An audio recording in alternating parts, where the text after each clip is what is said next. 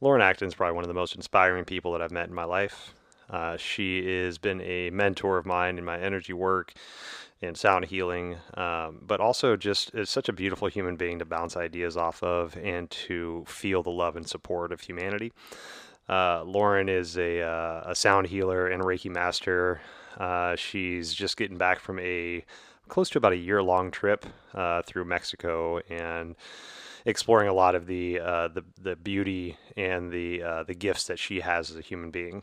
And so today we're going to talk a lot about her journey uh, through uh, through the gifts that she's exploring, as well as the journey she just took in Mexico. Um, some of the uh, embodiment and empowerment that she's been working with, a lot of the tools that she's amassed, and uh, just talk a lot about community and how to explore the, the humanness of our beings.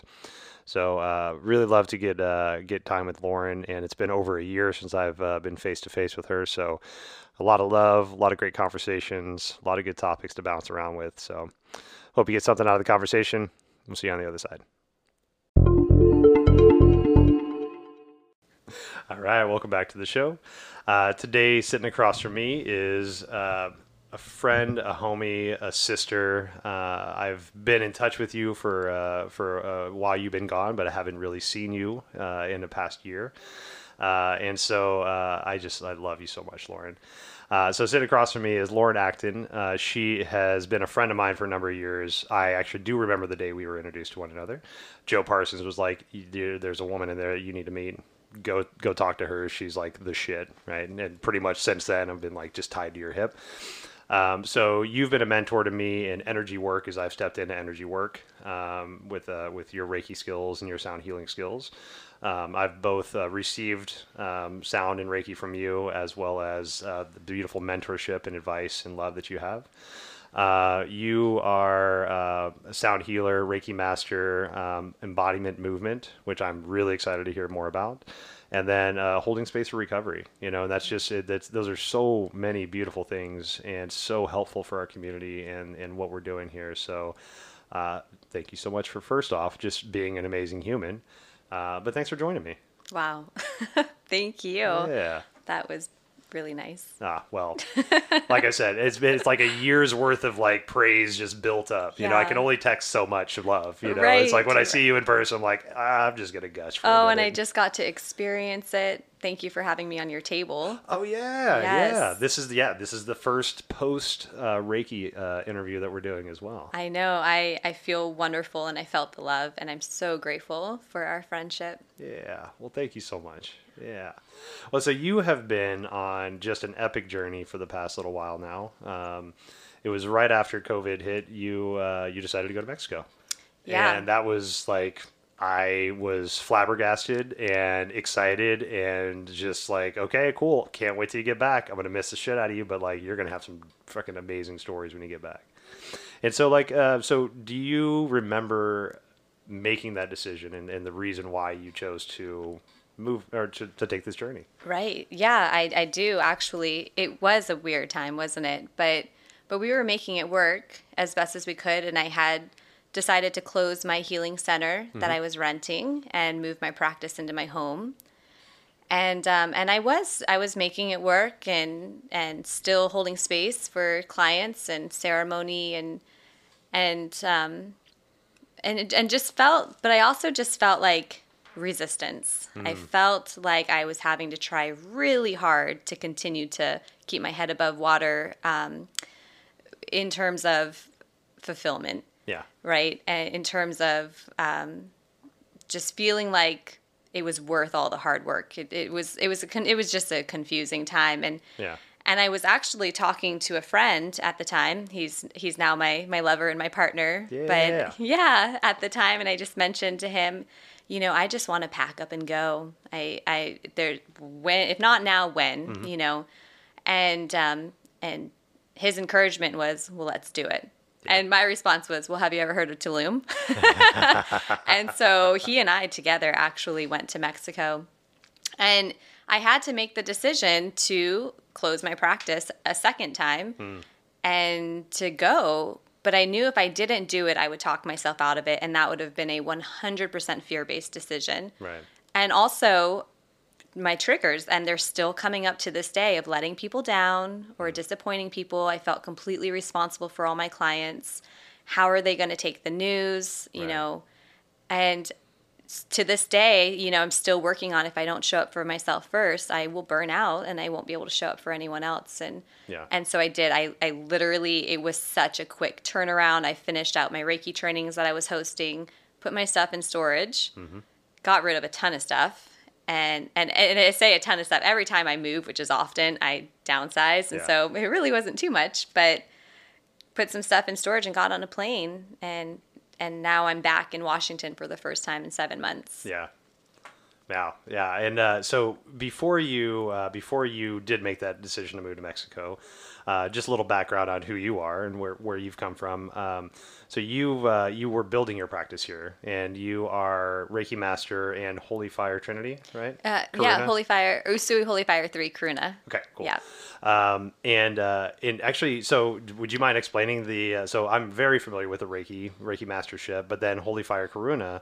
Uh, that's, I mean, I, I know by proxy be, from you and Cam, but did you mind, would you mind explaining the difference between the two? Yeah. I mean, Reiki, as we know, is just this beautiful overarching love and energy. And it's, they're just little branches, different, um, enhancements, if you want to say. I don't even know if that's the right word, but Karuna is inviting in compassion mm. and inviting in some real, really powerful tools to get into, um, a lot of the old behaviors right.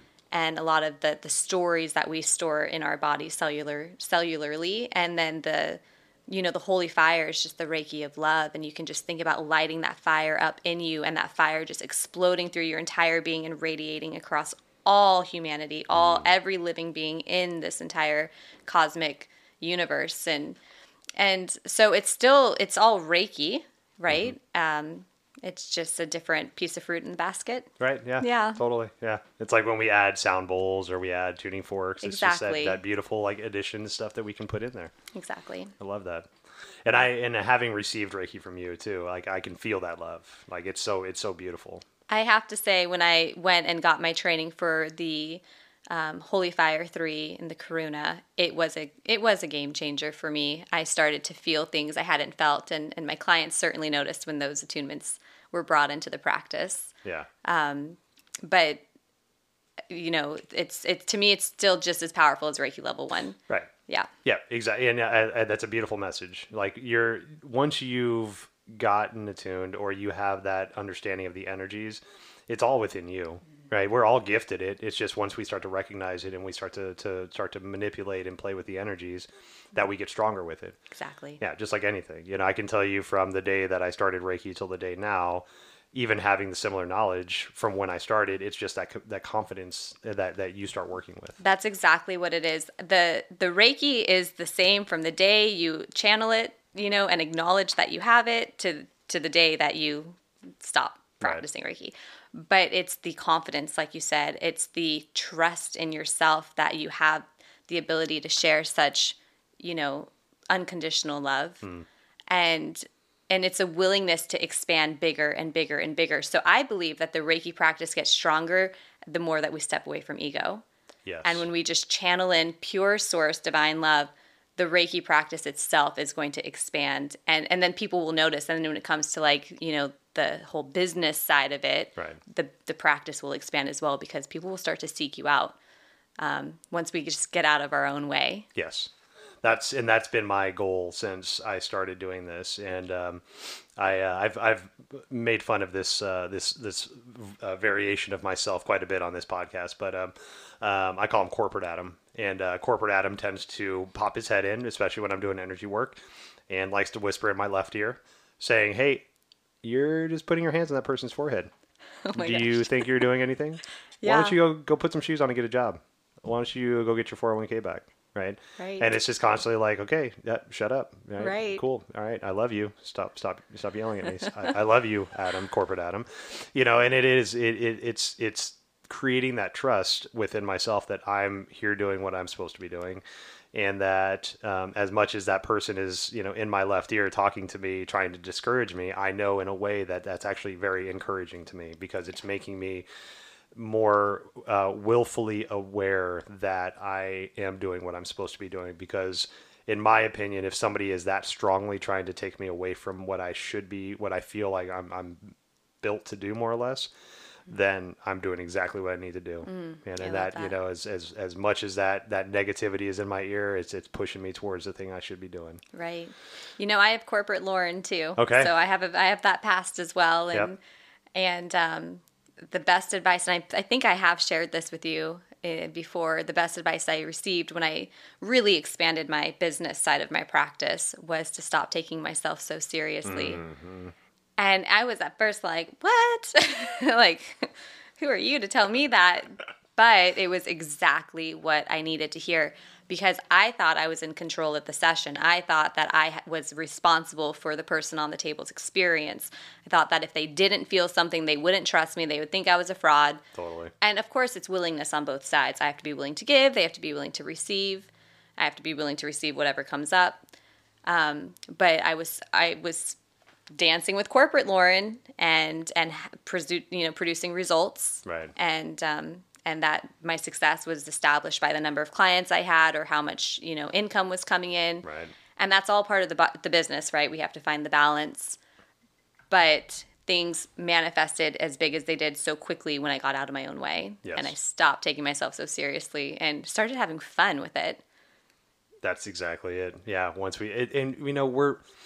A lot of the reasons why I'm doing what I'm doing now is because I got so beaten down with that day-to-day working for somebody else, living for somebody else, and and not having fun. And so for me to switch over and work for myself and to then still embrace that that seriousness, it's like I'm I, I'm doing it wrong, in my own opinion. You know, I, I need to I see the the joy in life. Mm-hmm. And I see that there's way more joy than there is seriousness uh, if we allow ourselves to see that.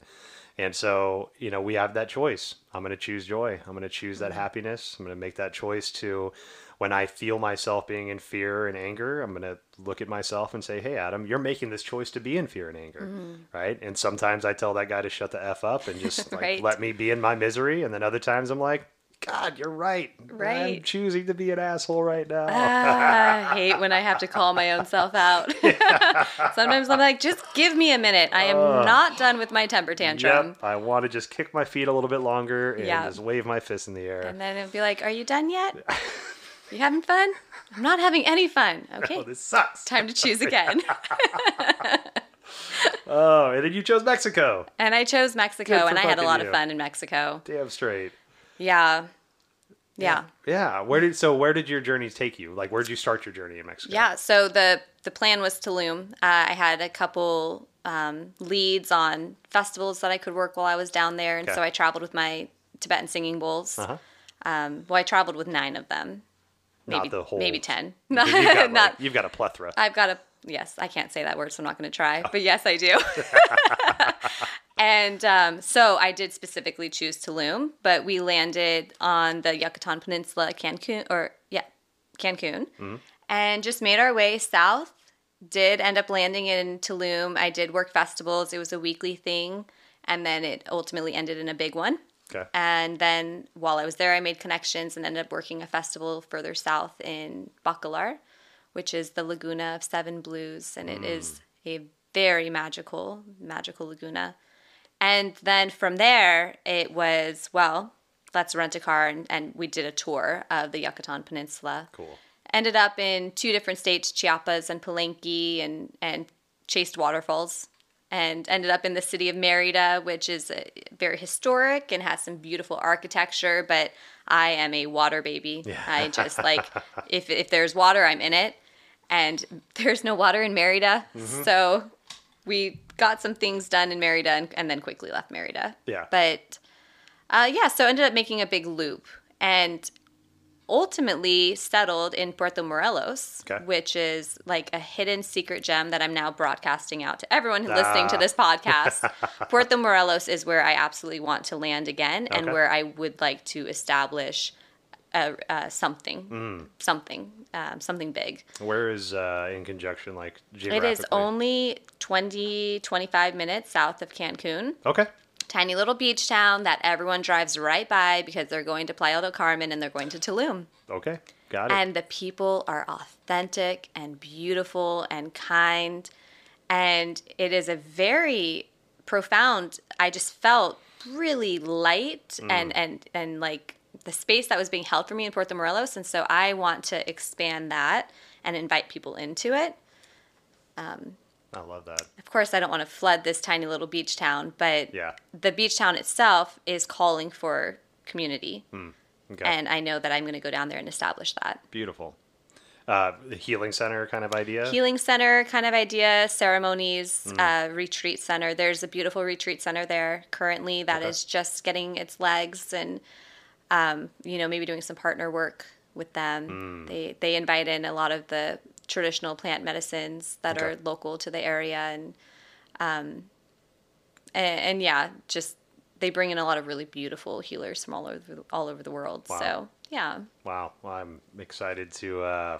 Come to Puerto Morelos. Uh, yes, I would love to venture there. I love, you know, Mexico is one of my favorite places mm-hmm. in the world. Uh, growing up in Texas, we dipped over to Mexico quite a bit, more in the partying sense, you know, back in those days. But, you know, since, uh, you know, I've gotten a little bit older, finding those little gem spots where it's, you're, you, you're so embraced by the community that's there, mm-hmm. you know, uh, and, and you, it, once you find your way of giving back to the community as well and where you feel a part of that community, right. like it's such a beautiful embrace. We uh, we found uh, this little spot called Yalapa. Uh, mm. It's right outside of Puerto Vallarta, and you have to you can only get there by a boat. So it's like a forty-five minute boat ride, a little peninsula town. It's super sleepy. I think it's two thousand people max. Mm. Uh, there's no motorized vehicles on there at all, um, and it's just horses, you know. And, and it's so goddamn beautiful. And there's right. a there's a, a yoga center there. There's a couple little healing centers uh, where they do retreats and things like that, but it's mainly just, you know, little touristy stuff, and there's, you know, the, the base group of people. But God, man, like those little areas, yeah. you know, as soon as you walk in, you're like, I am home. I don't know why I've never been here or why I'm going to leave, but I'm here. It felt like home. That's yeah. a beautiful description. And I didn't have experience in Mexico outside of my partying years. Mm, okay. So I had been to Cabo three times yep. and Puerto, Puerto Vallarta, Bartha, yep. Puerto Vallarta once. And all drinking days. Yep. And and so this was my first time going um, with just a different sense of adventure. Yeah. And and there was a little bit of, you know, fear. You hear whatever people's judgments are of foreign countries mm-hmm. and fear of dietary restrictions. Yeah. COVID was happening, is happening. Um, so there was all of those noises that had established themselves in my person when I flew down there, and they were all wiped out so quickly. Just felt home. Mm, yeah. Love that. We cannot wait to go back. Ah, so cool. Yeah. Hell yeah.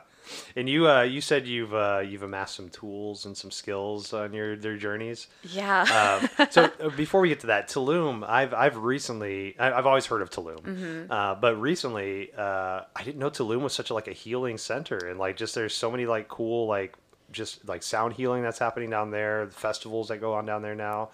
Um, I did that totally kind of like took me by storm. I'm like, oh, I didn't even realize that was this big center down there. I didn't either, actually. Okay. Um, my first experience of Tulum was a high school friend went and she posted it on her Instagram, and this was probably six years ago. Okay. And Tulum has been on my radar ever since. It is, um, I guess, you know, I wasn't there before, but it has changed. And okay. so it's very populated and um, saturated. Okay. And I probably won't go back to Tulum. Okay. Yeah.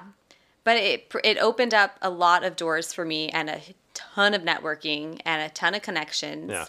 And so it was a great place to kind of be my launching pad, I would say. All that right. took me off to all the smaller places that felt like home. Okay. I can feel that. Yeah. So a good central point to like meet some people, yes. get the feet wet, oh, and, and then from there just like branch people. Out. Cool. Met some beautiful people and did a lot of fun things. My partner and I really started to dial in our acro yoga skills, oh, you know, yeah. and, and that was fun. Like, how can we invite in this three letter word? And we yeah. just... We did. We had a lot of fun. And there is always opportunity to work down there. You know, you can get a sound healing gig. You know, you can teach yoga. Hmm. Um, so, so yeah, so there there's opportunity there as opposed to starting from scratch somewhere. Like right. in Puerto Morelos, be starting from scratch. Yep. but I love the challenge. Yeah. Yeah. And I think, you know, it, it's something like that where you start from scratch and mm-hmm. you're, you're very intimately involved with building that community. Yeah. And with the right, you know, the right heart and the right kind of ideas. Like it's just that, that would be such a beautiful undertaking to, to be a part of. Yeah. You know, and you won't save any money in Tulum. I that's that's why I've heard it's very expensive. The rent was like as if we were back in Seattle. Wow. It was crazy. Yeah. But it served its purpose. Yeah. And I have a lot of gratitude for Tulum. And a lot of, like I said, a lot of beautiful things happened in Tulum. Good. Yeah. Very cool. So what, uh, so you took the bowls with you mm-hmm. and then, uh, and you've already, I mean, you're already thirsty for knowledge. So I can only imagine like what cool things that you've, uh, you've been encountered with down, down, down in this journey. But, you know, what are some of the highlights of, uh, some of the things that you've, some of the knowledge that you gained and some of the, the things that you now added into your practice? Right. Yeah. I would say one of the biggest transformations I made on this, on this journey, well, two. So there were definitely two transformations. One was the willingness to use my voice mm. and to really activate the the sounds, you know, the toning and the chanting and all the things that I've been too embarrassed to do because I can't carry a note. Okay. You know, and so I'm I would like would never stand above my client in Washington and chant and tone. It, it would confuse them. They would be weirded out, right? I would be weird and And these were all just judgments I was casting on myself. But just now, before this podcast, you chanted and toned over me. And I just felt like I was dancing in this unison. I was with you with it. Mm. You know, I didn't know what sounds were going to come out of you, but I felt like I was part of it. And that's what I've really learned down there. And so I've been guiding people to use their voices in my ceremonies now. And it is so uncomfortable. Mm. It is so uncomfortable for people. Again, the judgment. Right. And it, it always boils down to what are people going to think of me? Right. Yes. Not not even what do I think of myself? It's how am I going to be perceived? How am I going to be seen and heard? Yep. And our voices, they carry story. You know, mm-hmm. we just talked about story. And it's like if we all just use our voices and just sing, it's like the, the, we create the universe, like universe, one verse. We create this just one portal of magic. And yeah. And you can see when people let go and let go and let go, and then their chanting gets louder and louder, and then they start to have their out-of-body experience, and then they start to have their medicine, their own vocal medicine mm-hmm. course through their veins. I mean, I'm like lit up right now because it really, it transformed me, but watching the transformation in others by just the sound of your own voice. Right. Yeah. It's in us already. I mean, I know this is probably how breathwork facilitators feel. Like you can literally give yourself this euphoric sensation by your own breath. Well, we can do it with our own voice right. too. We're our own healers. And I'm nowhere near, you know, one of, like a top vocal here by any sense of the means. All it is is I have a willingness now to use my voice. Yes. And I have a willingness now to guide people, to help them to do the same. Mm-hmm. And um, that's been really good for me. Yeah. I, uh, I'm, I'm so happy to hear you say that. I, I went through, or I'm going through stage fright right now. Mm. Um, and so in my, my, my past, I, uh, I've been a musician my entire life and whatever definition you want to say, I'm not like up there performing and shit, but I, you know, played musical instruments, uh, for a small time. I was in bands, uh, in down in Texas, and I was on stage performing shows and all this stuff, never on like a big scale, but you know, I was up there. Uh, but over the years, I've just I've kind of settled into this stage fright kind of idea of where, like, I still play the guitar, I still sing, but I just do it for myself. I mm-hmm. won't even really sing for Monica. You know, it's just it's it's it's for me.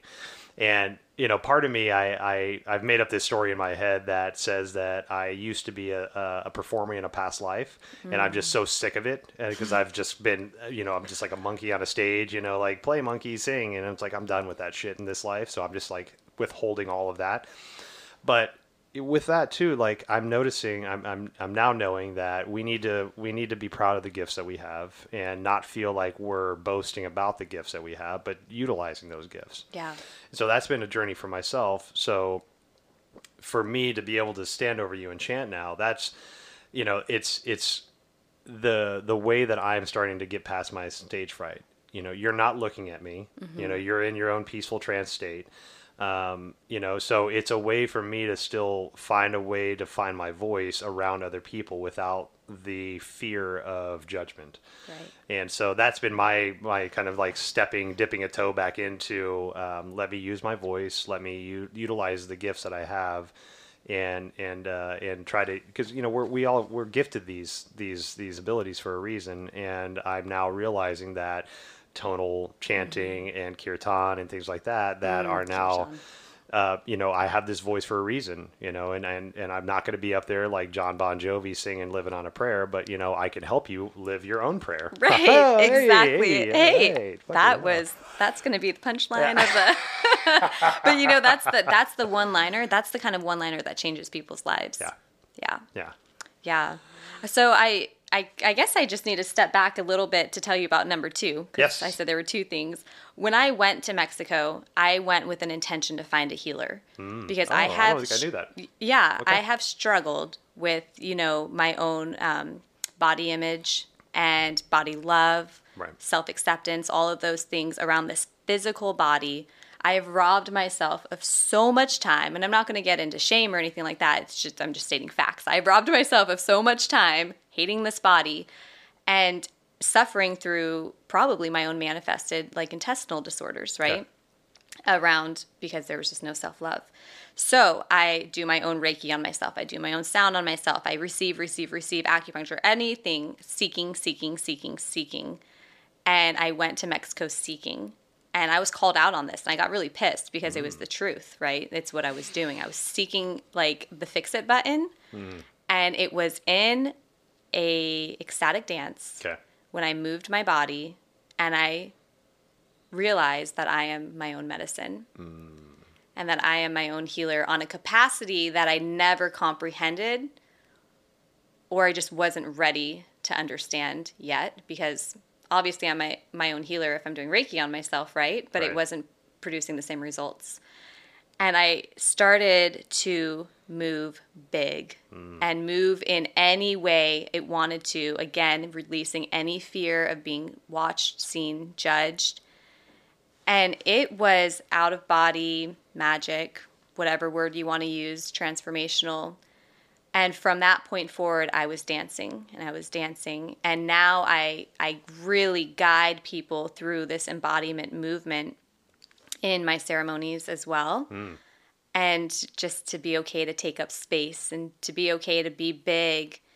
And you can see the ripple effect. When you have this willingness to just let loose mm. other people, again, it, like when you hear them um, amplifying the volume of their voice and chanting, and then you start you see them going from a small sway to like rolling on the floor, yeah, you know? Right, yeah, yeah. So voice and, and body movement um, brought me home to a, a sense of goddessness that I just hadn't really tapped into yet. Yeah. And now it's like, watch out world, here I am. Yeah.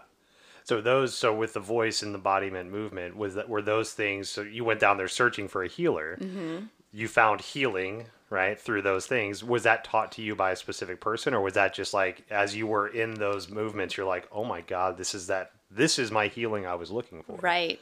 It was not taught, but what it was, the space was provided. Mm. The container was safe. Okay.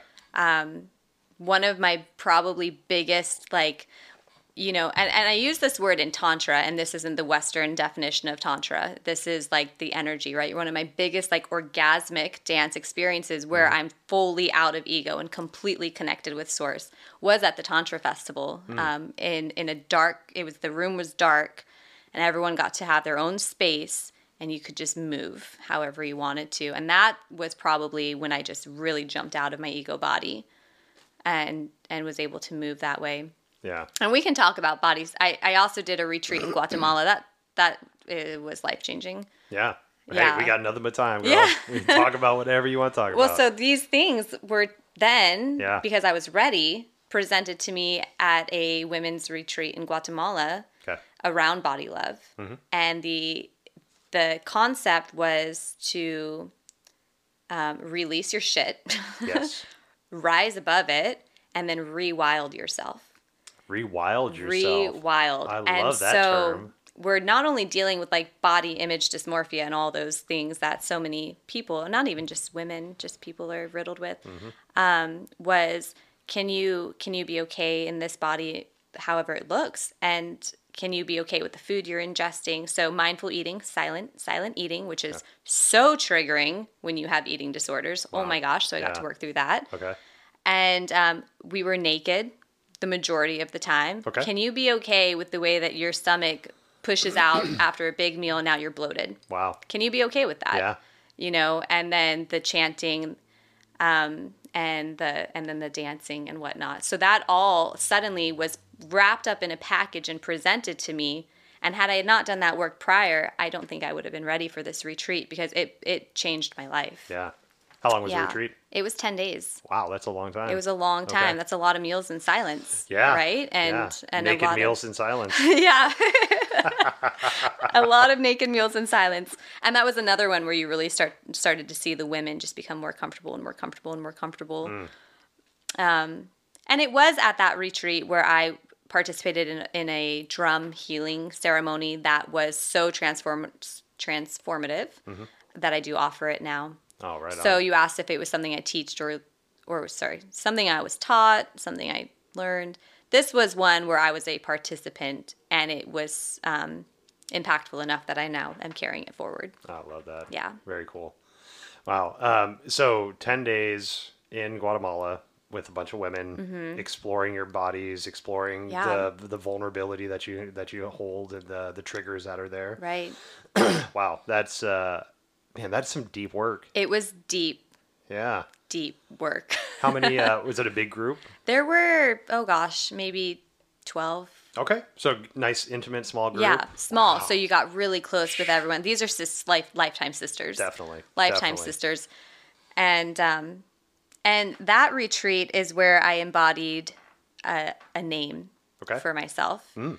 and a name that I'm going to turn into into my business. Okay. Um, but I had, I'm like stumbling over my words here because it's such a beautiful story. Um, but the name had been delivered to me two times prior. Mm. And both times it was a complete opportunity for me to give, receive the guidance and to share my name. Okay. And I chose a different name both times. Mm. And at this retreat, we were asked to embody a name, and it was delivered for the third time, and I finally stopped, like, you know, thinking it couldn't be it, or it was too out there, or yeah. whatever, and it's Naraya. Ah, Naraya. Yes. And it is so beautiful, and it makes me feel really fucking powerful. All right. And the idea behind it, though, that I'm embodying is this: Naraya is also a way of being. Mm. It is a way to remember the release. It's a way to remember the rise. It's a way to remember the rewilding and, and who we are, the sacredness, the sovereignness that we are, the power of the divine feminine, mm. right? Um, and and we have both feminine and masculine. Definitely. So when I say divine feminine, well, it's for people that, you know, relate as men or males as yeah, well. Most definitely. Um And it's a way to to choose the tantra, to choose the orgasmic way of living, the joy, to choose the joy, to choose the fun. And so it's it's a name, and it's how my sisters refer to me, and it's the only way they call me, you know, from Guatemala. Um, but it's also, Naraya is the name of my brand that I will be creating for my international offerings. Love and that. It is also like the lifestyle that I'm going to, like, I am Naraya, you are Naraya, and it... It's uh, it's so, so in the work still, wow. but it's so real and raw and raunchy in me that yeah. I know, like, this is what it is. Oh, I love that. Yeah, I, I remember I when you sent over our, our document, you you mentioned that name, and I'm like, oh, I can't wait to hear about Naraya. Yeah. Oh, man. And so is there, do you know the origin of the name?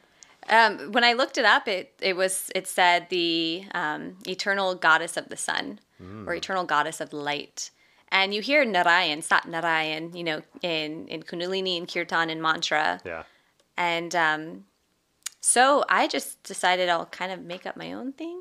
Beautiful. Yeah. yeah. Hell yeah. Well, and especially yeah. if, if if this if this message has been given to you three times. Three times. Then yeah, you're this is yeah, you're you're doing what you need to be doing. Yeah. It um you know, and even if if the definition truly is goddess of the light, right? That's so applicable to, like, our own inner light, mm-hmm. you know, however however you want to interpret it. Yeah. Um, Yeah, we get too caught yeah. up on like masculine, feminine, you know, right. like you said, we embody both. Mm-hmm. Uh, for myself, I've been very masculine most of my life, and mm-hmm. I'm working on my divine feminine and ushering that in, and through, you know, the energy work that I do and the meditations that I hold and even the medicines that I take. Um, you know, the last, I, I talked to you a little bit about my, about my last plant medicine journey. And uh, part of that was to embrace all of the divine feminine that were in my life, mm. um, that were no longer in my life, and, and the relationship side, you know, and it was accepting, accepting the lessons that were taught to me from these beautiful people, and accepting also the fact that although they didn't work out, um, it wasn't anybody's fault, and there were beautiful lessons learned, and that was the reason why those relationships happened. Right. You know, so embracing all of that, you know, and it's, it's, it, that was such a beautiful movement uh, for me, because I, I do hold a, we talked a little bit about this beforehand, but I, I hold a lot of shame um, that I've been working on, and, I, and I'm, I'm trying to find places for it and understand why that shame is there and what the lesson is from the, the, the feeling of shame, and rewiring that into something more, more useful to myself. Mm-hmm.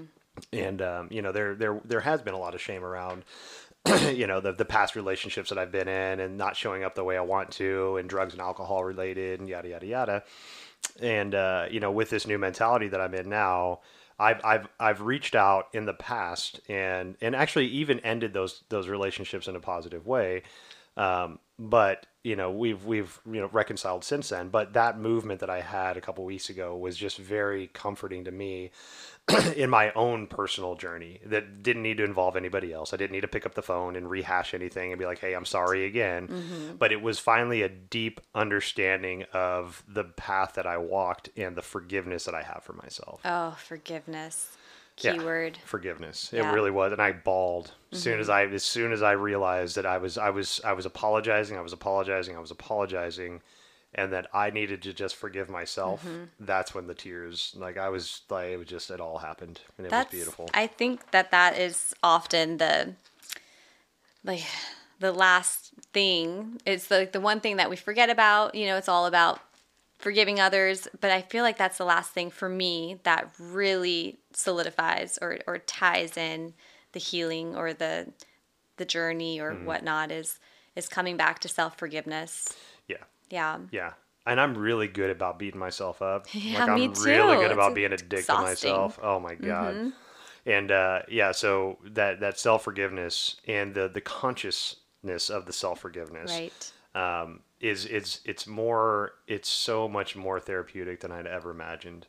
Um, you know, just telling yourself, yeah, okay, w- w- we forgive ourselves, but it's more of a, more of just like, I'm going to just push this down to somewhere I don't have to deal with it right now. Yeah. But that real, like honest forgiveness, and that you, you I mean, you feel it release in your body. It's like, yeah. you, you get lighter, and, and you just like, there's like tethering that, that comes unbound, and it just, it, it is a, it's this big process that it's, it's so freeing to to really truly forgive yourself for something that, that you're you're not your experiences. Mm-hmm. You know, those those are part of us in a way, because they they help us um, understand what's right and wrong within our own moral values and our own moral compass.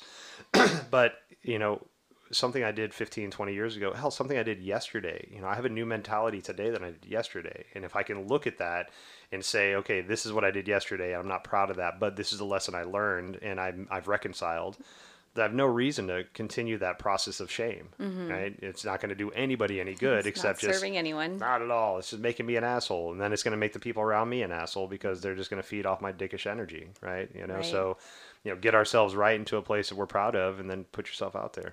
I think the part that is still a work in progress for me is the the what's next, mm. the after. Okay, so I've done the self-forgiveness. I've had these major epiphanies. I've had these cracking opens. And I've used the word embodiment a bit on this podcast already, but I just truly feel like I'm really working to embody all these changes in my life. Yeah. And so I've done the forgiveness. Now what? What's next? Can I embody the lifestyle with the forgiveness? Right. You know, I... I can do all these beautiful things, but if I just go back to old behaviors, then it's like, what, what was the point? It didn't right. even happen. Um, I can say that I have embodied what I've learned around the the the food and the body image in Guatemala, probably more so, you know, than any of my other big woes in life. Like I have literally have moved forward and I am living differently. Good. You know, yeah. And I can say, I mean, I got sober, so I'm obviously moving forward and living differently. But the the body image, that happened well before, you know, drugs and alcohol came into the picture. And right. so, um, but yeah, so if we're going to do all this beautiful work, well, can we still, can we actually then live it as our truth? Right. Can we rewrite our story? Right. Yeah.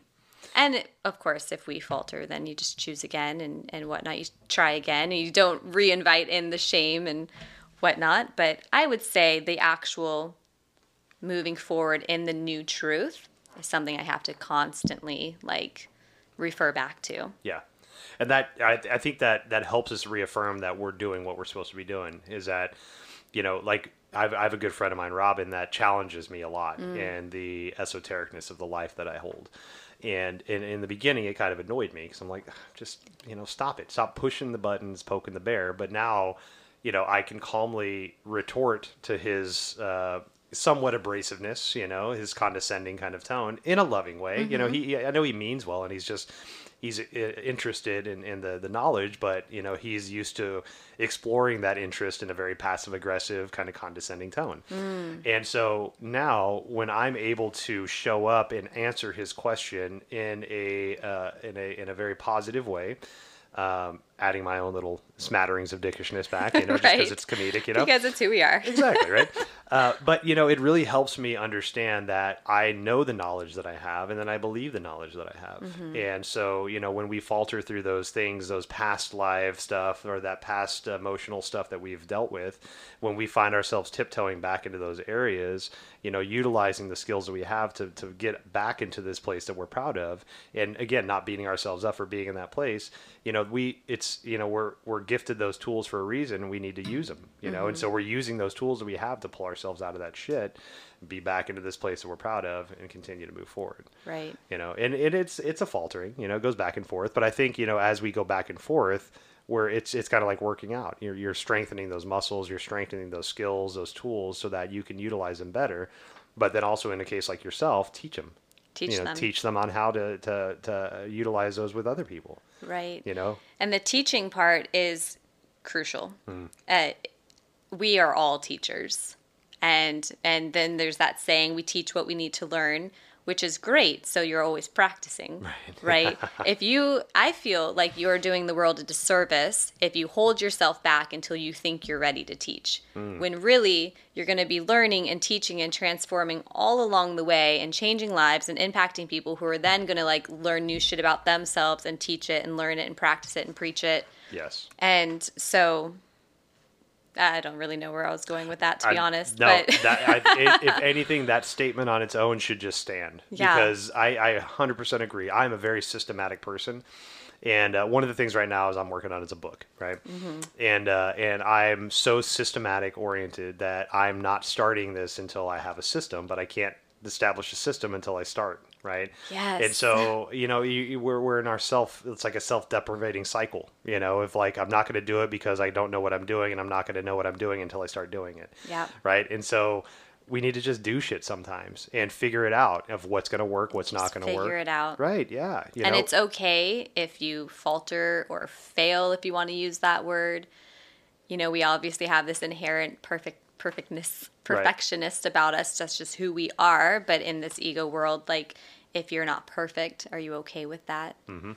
Can you learn from your mistakes and or mistakes? Can you learn from the things that didn't work and transform it into something that does? Right. Can you just trust that it's all happening exactly the way that it's supposed to? Right. Somehow, some way. Yeah. It's, you know, I, I had a boss tell me one time, I'd rather hire somebody that's failed a thousand times than somebody that's never failed once. Yeah. You know, and it's like you, you learn so much from the failures. Yeah. And and I'm going to use this as an analogy, and, and not because I, I promote religion or anything, but I, I just see a correlation between, like, you know, a lot of people say religion has failed, right?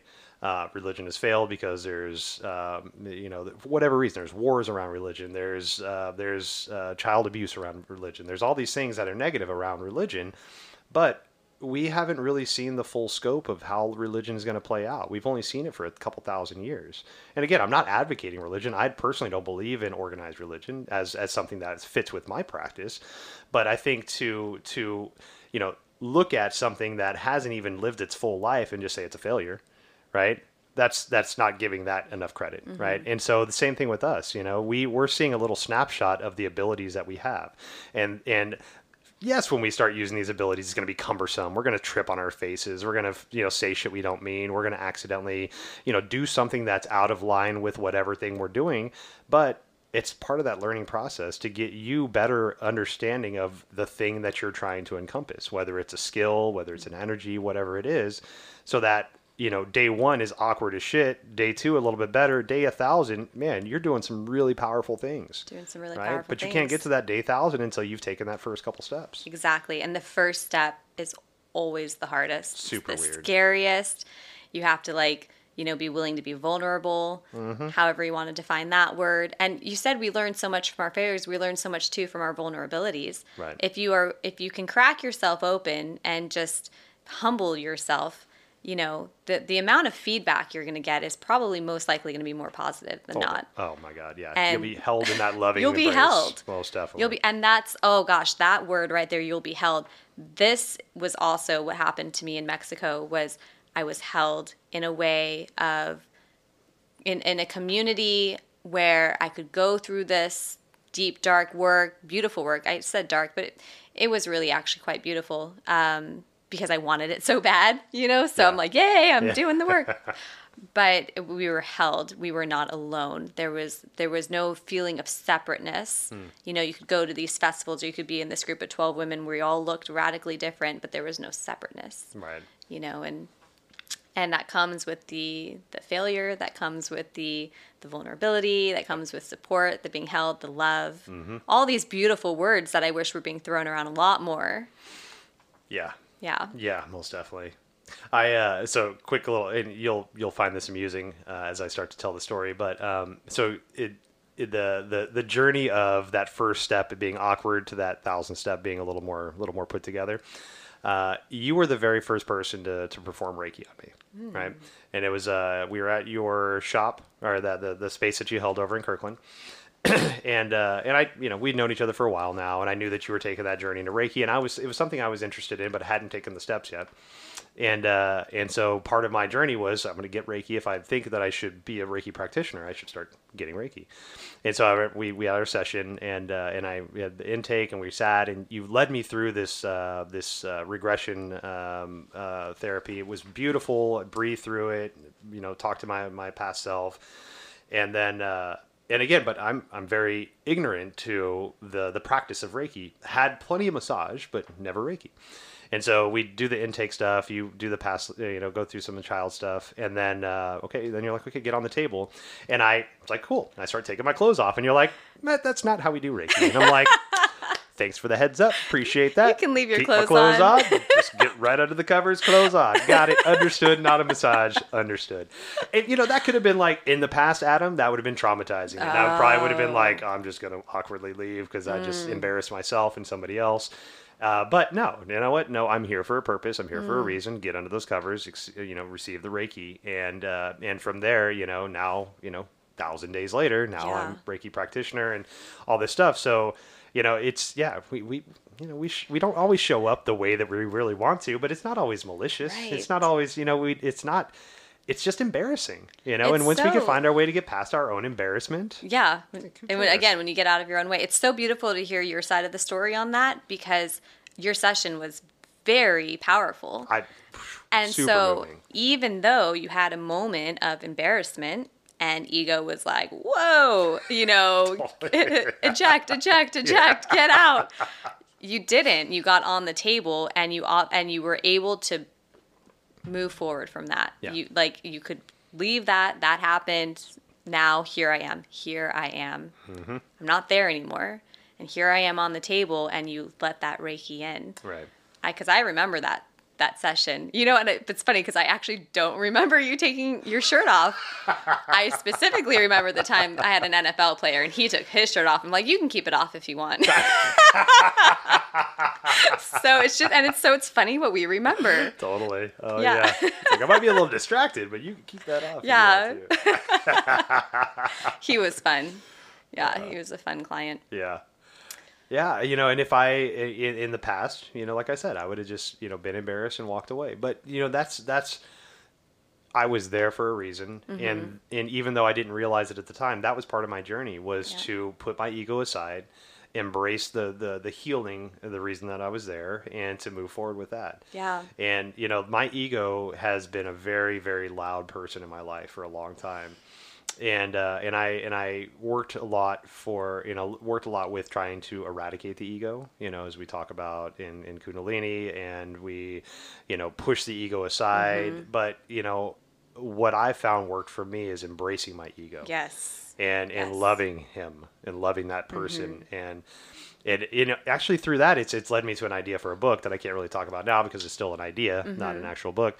But, uh, but you know, it's, it's again, like, I embraced something that I was kind of disgusted with once I found out that that was that person, that ego. Uh, but as I embraced that, that side of me, these new ideas started to flourish, and yeah. this new understanding of life started to come into play. And so, you know, it's like, I, yeah, we can push away all we want. I don't like that part of me, so I'm just going to ignore it or push mm-hmm. it away. But that part of you is there for a reason. Like, embrace that part of you and see where that part of you fits in. And if it's toxic, you can find a way to, to, to deal with that. But yeah. a lot of what we feel is toxic is just disagreement with where we think we should be, right? Now, if your toxicness is telling you to be a pedophile, yes, work on that. Don't do that. Don't embrace that. But the ego, the, the you know, that that sometimes negative side that we see isn't really negative. It's just so stuck into its own ways of mm-hmm. trying to keep you safe in its own personal way, yes. that it doesn't see that you're trying to better yourself. It's just trying to keep you safe. I I have really have reestablished my relationship with ego as well. And you're right. Like, I, I, pra- I practice Kundalini, and there's the ego eradicator. And then you hear all these, you know, uh, kill the ego, kill the ego. Right. But really, like you said, it's holding us into what it knows. It's holding us into what it deems safe, mm-hmm. how we maybe have been conditioned to feel safe. But the ego, to me, is almost like my true north. Like, it is my guiding light to steer me back to love. Oh. Every time I am an eagle, I have an, uh, an ego. Eagle is my spirit animal. I was about to say, your spirit animal is eagle, so you're right on track. Every time I have an ego moment, it is an opportunity to choose love instead. Mm. And so every time I have an ego moment, it's an opportunity to create a miracle over and over and over again. In that case, it should be celebrated. Thank goodness I have an ego. Otherwise, would I so consciously be choosing love and so consciously be choosing my miracle all the time? Right, yeah. You know, and like we talked about earlier, sometimes we get stuck in it longer. Body image issues come up. I throw super long temper tantrums. I'm an asshole. Like, absolutely. Right. It's all part of the experience, all part of the balance. Yep. Um, and it's just the red flag to choose again, mm. just to choose again. So every second you get a chance to choose. Always. Every second. We we have. It's like we think that control is an illusion to keep us safe, or control is an illusion to keep us safe. And I said we, that I should have said I. But um, really, we do have that kind of control. We literally get to choose again mm-hmm. on our own free will at any point of the day, at any time. Yeah. As many times as it takes. No one can take that away from us. Yes. So now that you're back, mm-hmm. uh, what is your, so you're, you're amassing these tools that you've, that you've gained, this knowledge, this, uh, embodiment, mm-hmm. uh, actually, before we move to that, let's talk about embodiment. Cause you've, like you said, you mentioned that quite a bit, and that seems to be, um, just a very strong, uh, idea that you're working with right now. And, uh, so how do, how does that work with your, your practice that you're coming back into? The way that it lands for me is how I want to show up in this world.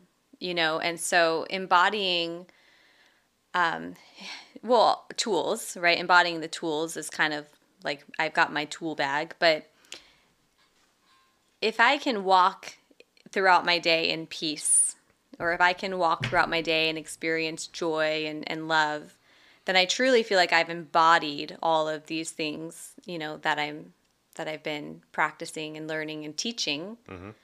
Um but without any expectations to do it perfectly.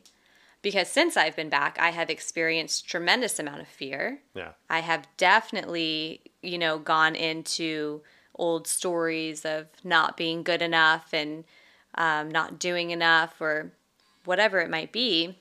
Body image stuff has come back up. That one surprised me. It came back hard the other day, and I was like, whoa, where okay. did that come from? But I recognize it, I have not been embodying my practice, all my practices, you know, my tools and whatnot. But I, I when I say it, I really think of it as a way of being, and and for me, for me personally, my journey is peace, mm. inner peace, and quieting the noise in my brain and in my head, so that my body just stays relaxed and healthy and cared for and strong enough to go continue doing all these things that I love to do, and and to show up in the world the way that I want to show up. Yeah. Yeah. Wow. I uh, I resonate a lot with that. Um, I've uh, I, I didn't put the word embodiment to it, um, but that's uh, that's been a strong path for myself too. Um, really, you know, it's uh, a lot of it's imposter syndrome, mm. and um, mm-hmm. so once I realized that I've you know corporate Adam is is is seeing uh, this new step as an imposter. um, the the help that I have, and now thank you for giving me a vocabulary to put to it, but that embodiment, like I I, I really trust who I am, and I oh, trust that I'm moving in this direction for a reason. Mm-hmm. And and that trust and uh, that trust of the skills and that trust, it's it's it's like working out, you know, and it's it's strengthening those those intuitive muscles that I've that I've abandoned for a very long time.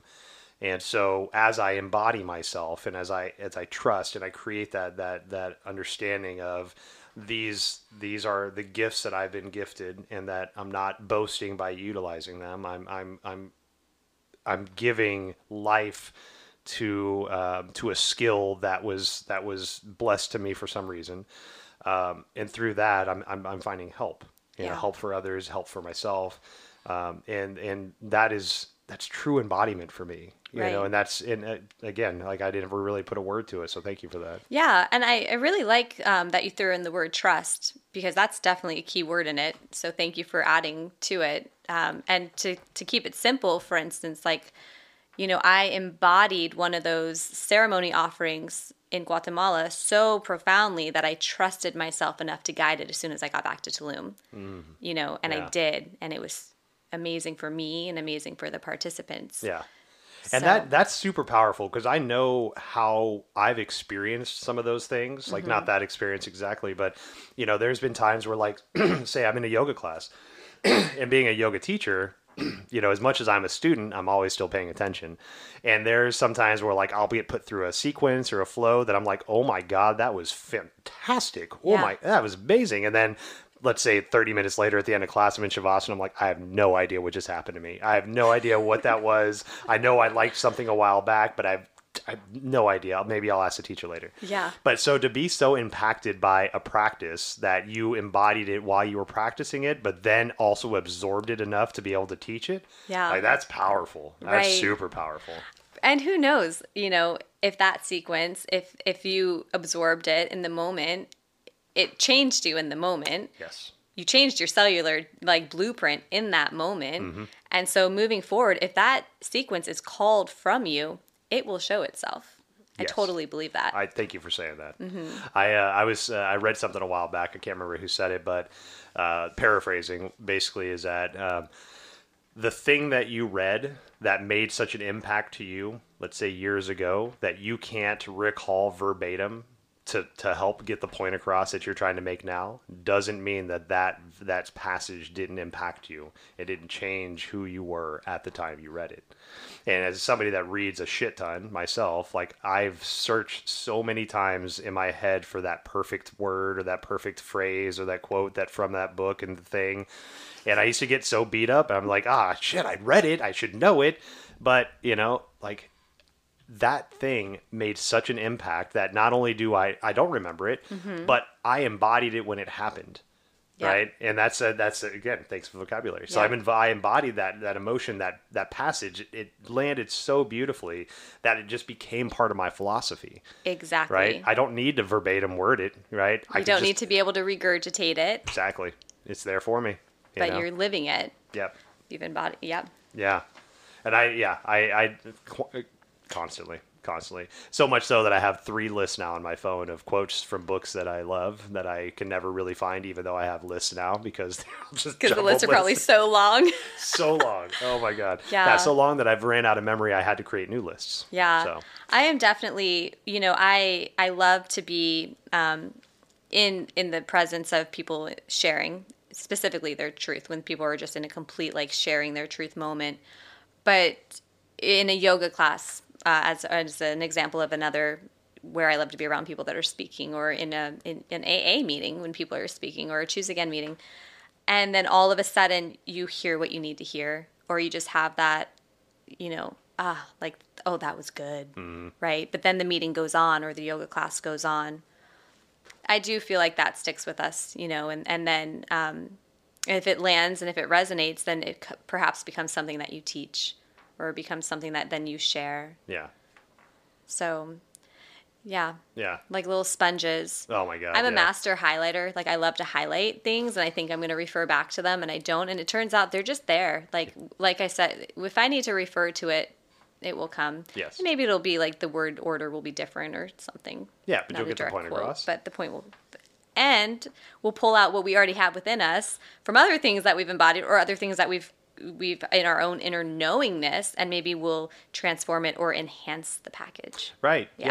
yeah. And you know, that knowing, there's a, there's a term I was introduced to recently. It's uh, knowing with a G. So G N O W I N G. And that's an mm. in, intrinsic knowing that you can't explain. Mm. And, and when you start to, to, to link these philosophical ideas that we start to embrace, metaphysical, spiritual, conceptual ideas, sometimes we like we don't really know how they link together, but we do know. Like, we know with that G, you know, we know that this concept links with this concept, which manifests this other concept.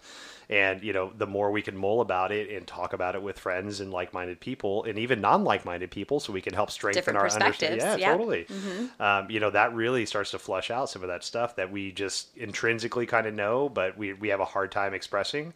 Now we got. Now we have an opportunity to find a way to express that.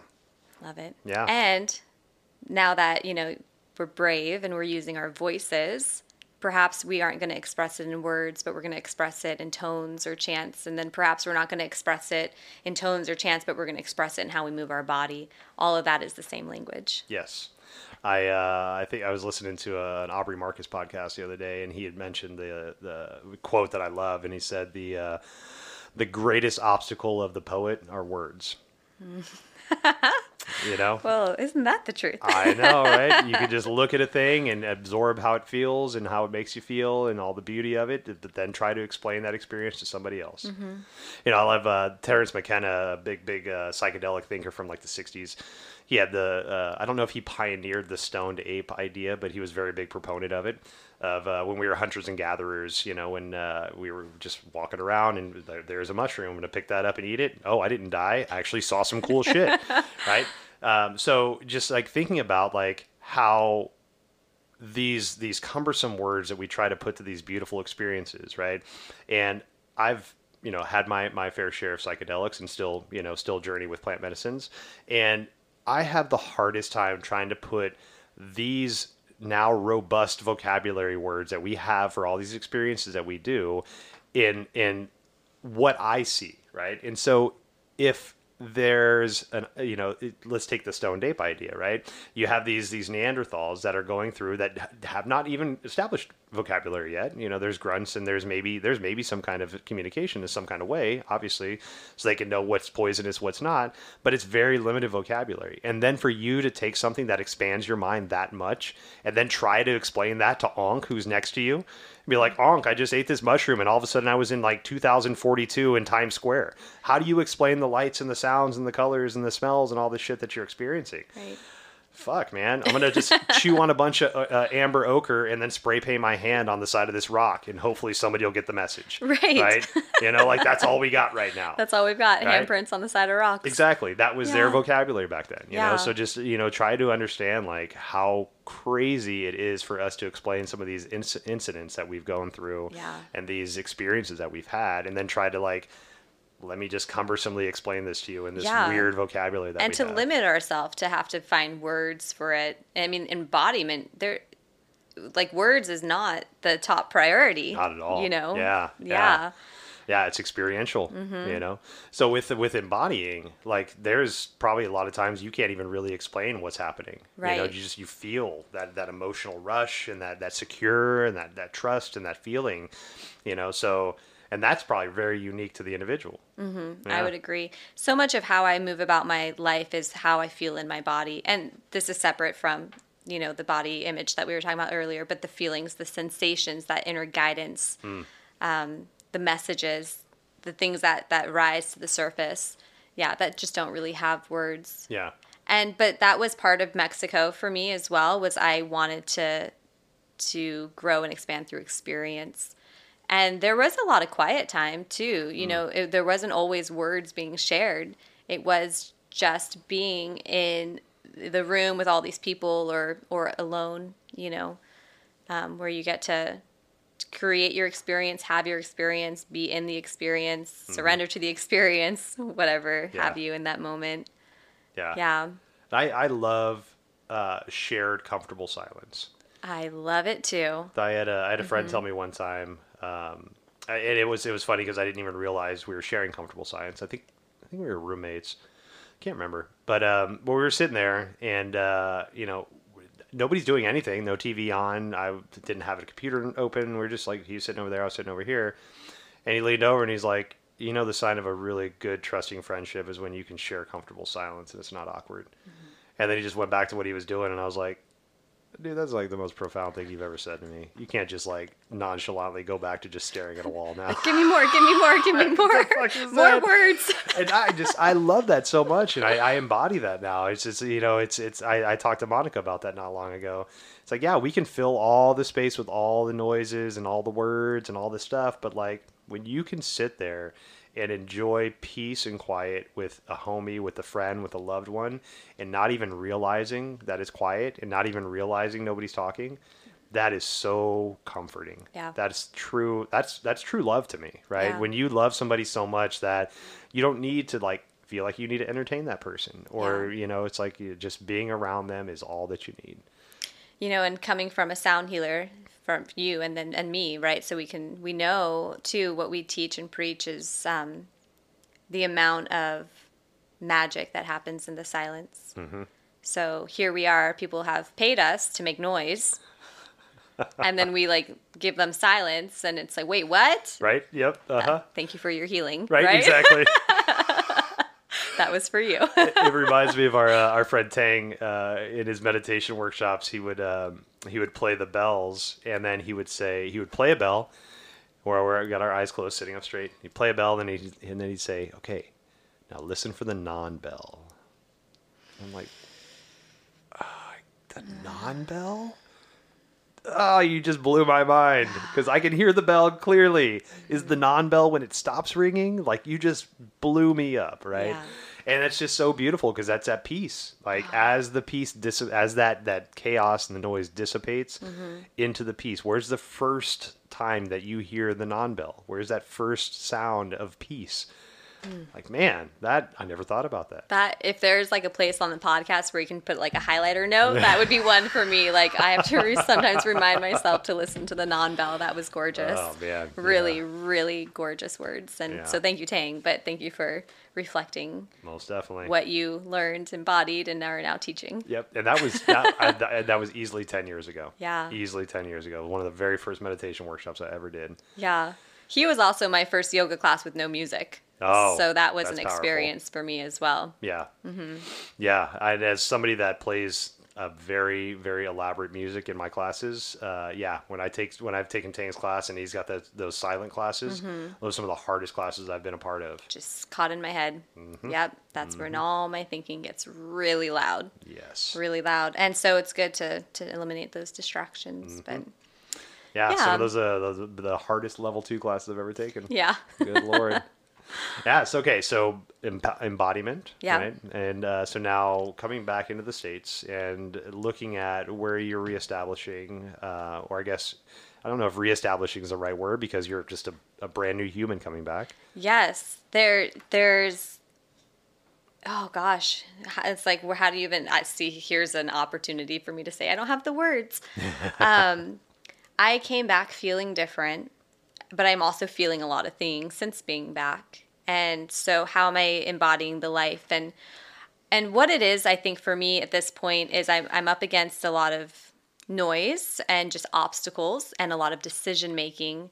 And I need to dial back into trusting my creativity and trusting my inspiration and all of those tantric light up moments that I had. Mm.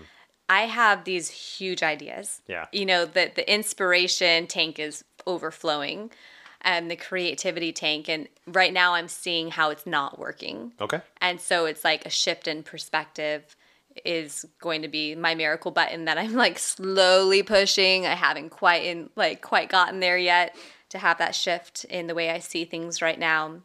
Because right now I just see things as hard and yeah. challenging and whatnot. But I know that it's in me, that I've embodied this new um, new ideas and new ways to show up mm. in the world.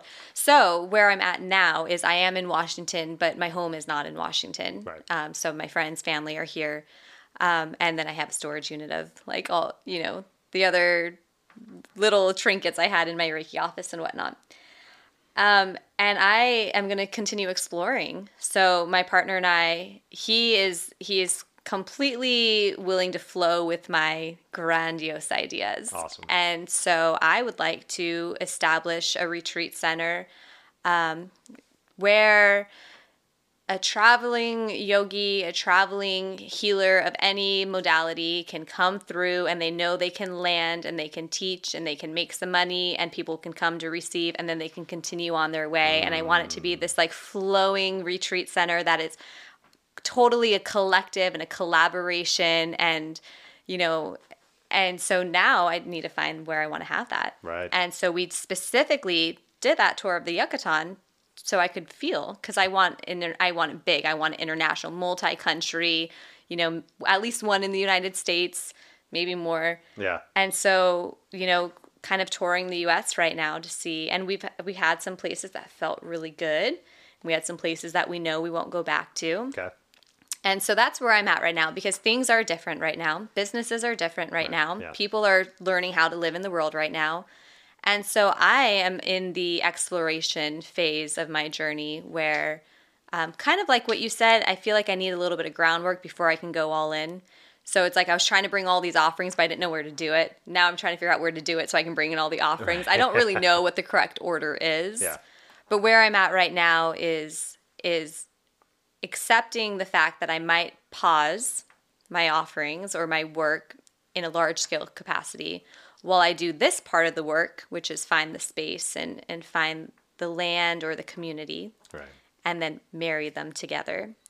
One isn't better than the other. I don't I don't believe. I, the order of things gets confusing for me. But I what I had to have my mindset shift on was that this part of the journey is just as important. Because again, I feel responsible for people. I feel like I need to be of service. Right. But this is part of the service work too. I'm creating something really big. Yeah. Yeah. I'm really excited for it. Definitely. Yeah. And you know, I think part of that too is that you're uh, the concern that you have for your clients is is beautiful and is very admirable, but you're also finding other other modalities for your clients mm-hmm. to to practice while you're still while you're in this flux kind of position, you know. Yep. Luckily, I've you know, thankfully, I should say, uh, you've you've referred a few of your clients to me, which is beautiful. Thank you so much.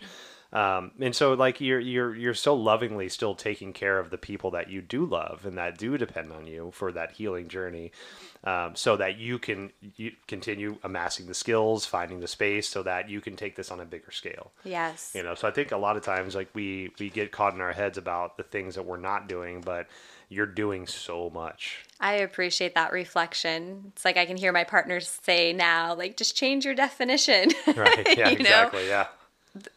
That one of the biggest um, game changers for me in Tulum, we were only a couple weeks in, and I was feeling like I am not doing enough. I'm not being productive enough. Blah. And he said, what is your definition of productivity? Mm-hmm.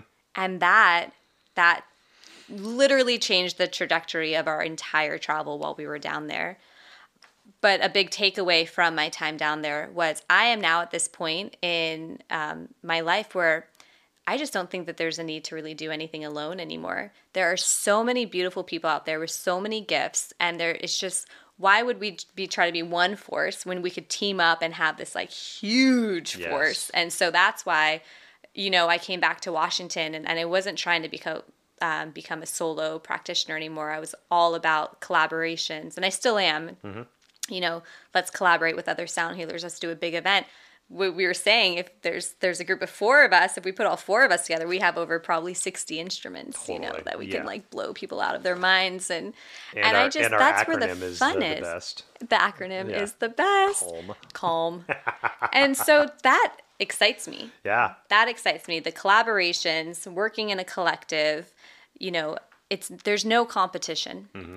right? That feeling has left my body, and that is a game changer because of corporate Lauren. Yes. Right? And um, and I just feel like I have hum- been humbled, been humbled and have humbled myself by, by choices I've been making recently mm. um, with that idea of there's no competition. Let's all team up together and do it together. Right. And it's just like, even just saying it, which is such a gross word to like pull into these beautiful modalities that we offer, but we're just still balancing ego and spirituality. Exactly, exactly. and, and I mean, a lot of us, we've been geared towards the, the, the game mentality, the game yeah, theory. Yeah, the game. Right? It's the game. Playing like, the game. Where it's a, it's a, it's a finite game. Mm-hmm. For somebody to win, somebody else has to lose. Yeah. Right? And that's such a weird way to play this game. And if we can start to shift our mentality to that mentality of abundance, like you just talked about, to where we're playing an infinite game where everybody wins, mm-hmm. we just reevaluate the rules at which we're playing by, right? Redefine success. The, the, like you said, definitions, right? Mm-hmm. We s- success is self-defined, right? It's it, my success is very different than your success. Yes. Happiness. All these things are self-defined, right? Mm-hmm. And so if we can start looking at why success on an on a grand scale is thirty percent growth every fucking year, how sustainable is that? As yeah. a human being, do you really want to grow thirty percent every year and have to manage that growth? And what are you going to do with all that money that you grow with?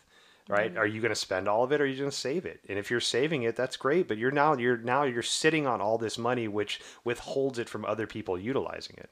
Yeah. Right. So take somebody like Jeff Bezos. We think what you want to think about this person, but he's got three trillion dollars that more or less he's sitting on. Yes, he's got investments, and yes, he's got like businesses and shit that he's working with, but. If you look at like the COVID times, and again, I'm not, I'm not gaslighting Jeff Bezos here, you know, I'm just putting some facts out there, but you know, he did not compensate his staff properly. He did not give them, uh, you know, uh, work time off for, for the COVID stuff. You know, there's all these demands that he put more on his staff because they were now delivering more boxes and all this shit during COVID times.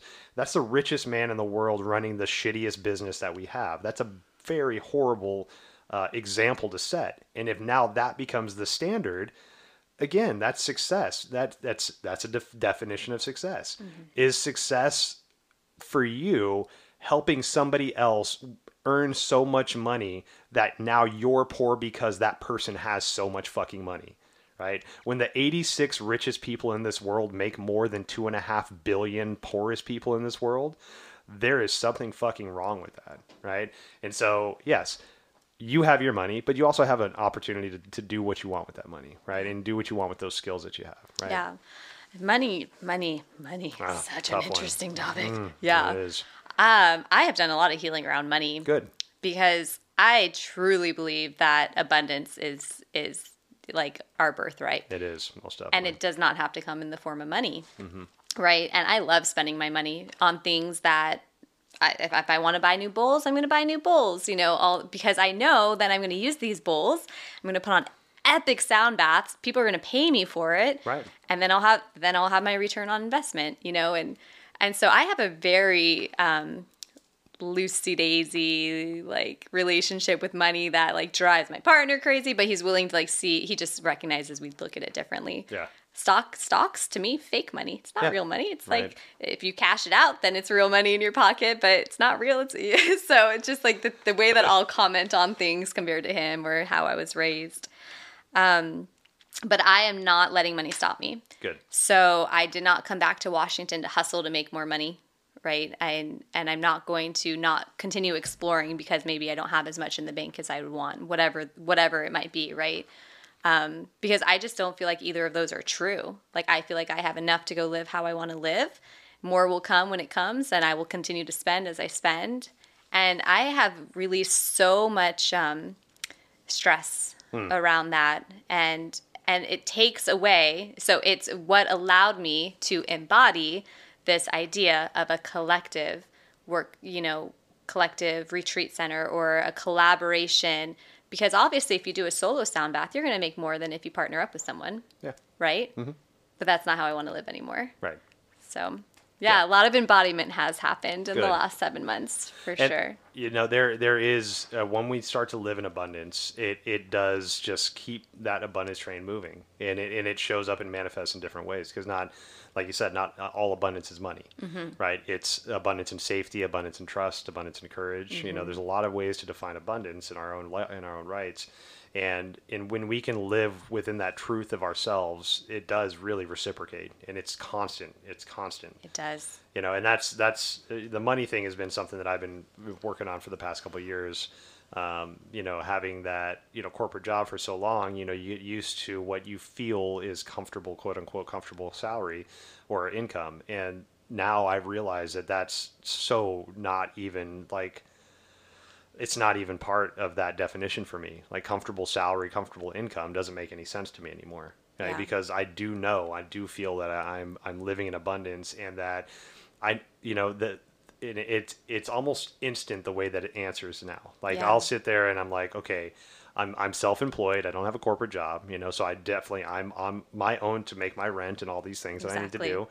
And so if I'm looking at my week and I'm like, oh man, like I only have so and such and such money coming in this week. I really need to sell more bracelets, or maybe man, I hope I get another Reiki client.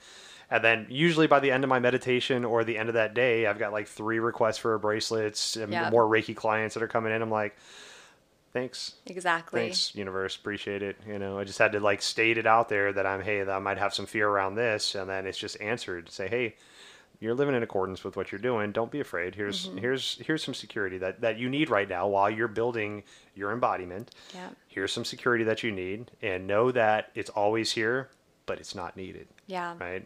And that's such a beautiful message for me to have. Yeah. Like, it's always there.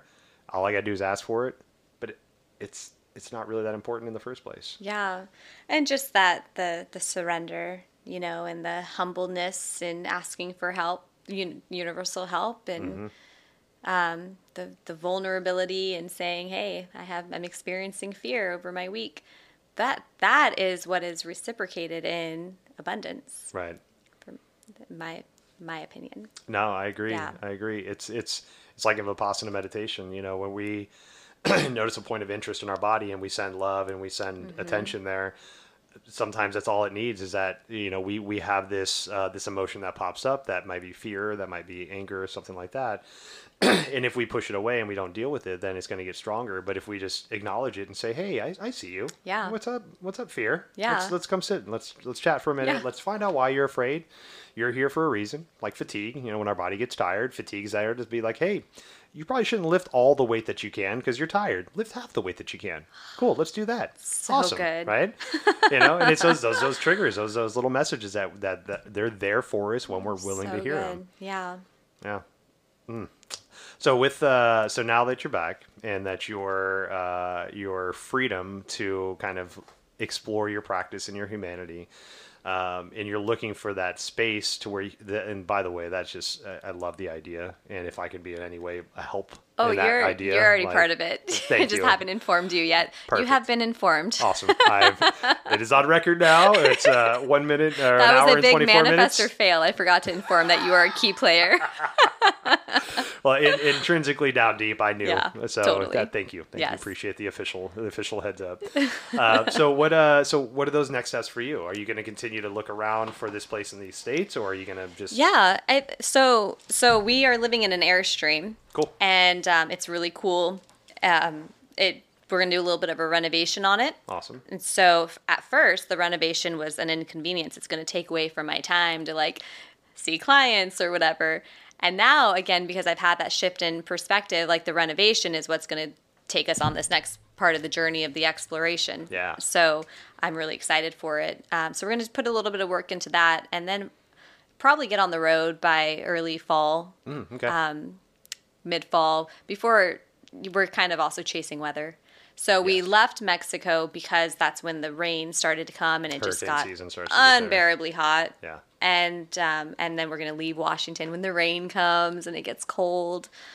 But the first stop will just to be in the United States. Mm-hmm. Um, Lake Powell, Tahoe. Tahoe gets cold, but maybe hit that, you know, on the way out. Yeah. Um, Sedona has is a magical vortex that I want to go experience. Yes. And, and yeah, just kind of ex- tootle around. And um, we know we're going to be going back to Puerto Morelos. We know um, I'll be in Costa Rica in February.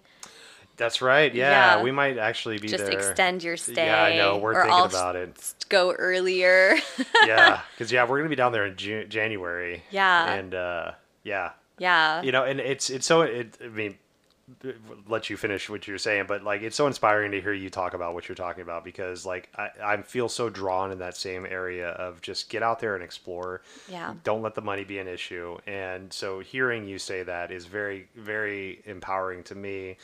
Uh, because we do put so much, so much weight and so much strength and money and that security that it gives us. But there's also, there's, there's so much beautiful humanity out there. Mm-hmm. That is that the currency is love. It's not money, you know? And if you show up in, in a place that, that has a beautiful community that will embrace you, it's like, that's all you need. That's all you need. That's all you need. We have experienced some really beautiful love on our travels, and and we just always felt welcomed because mm. we were ready to be received. Yeah. You know, um, I would say, um,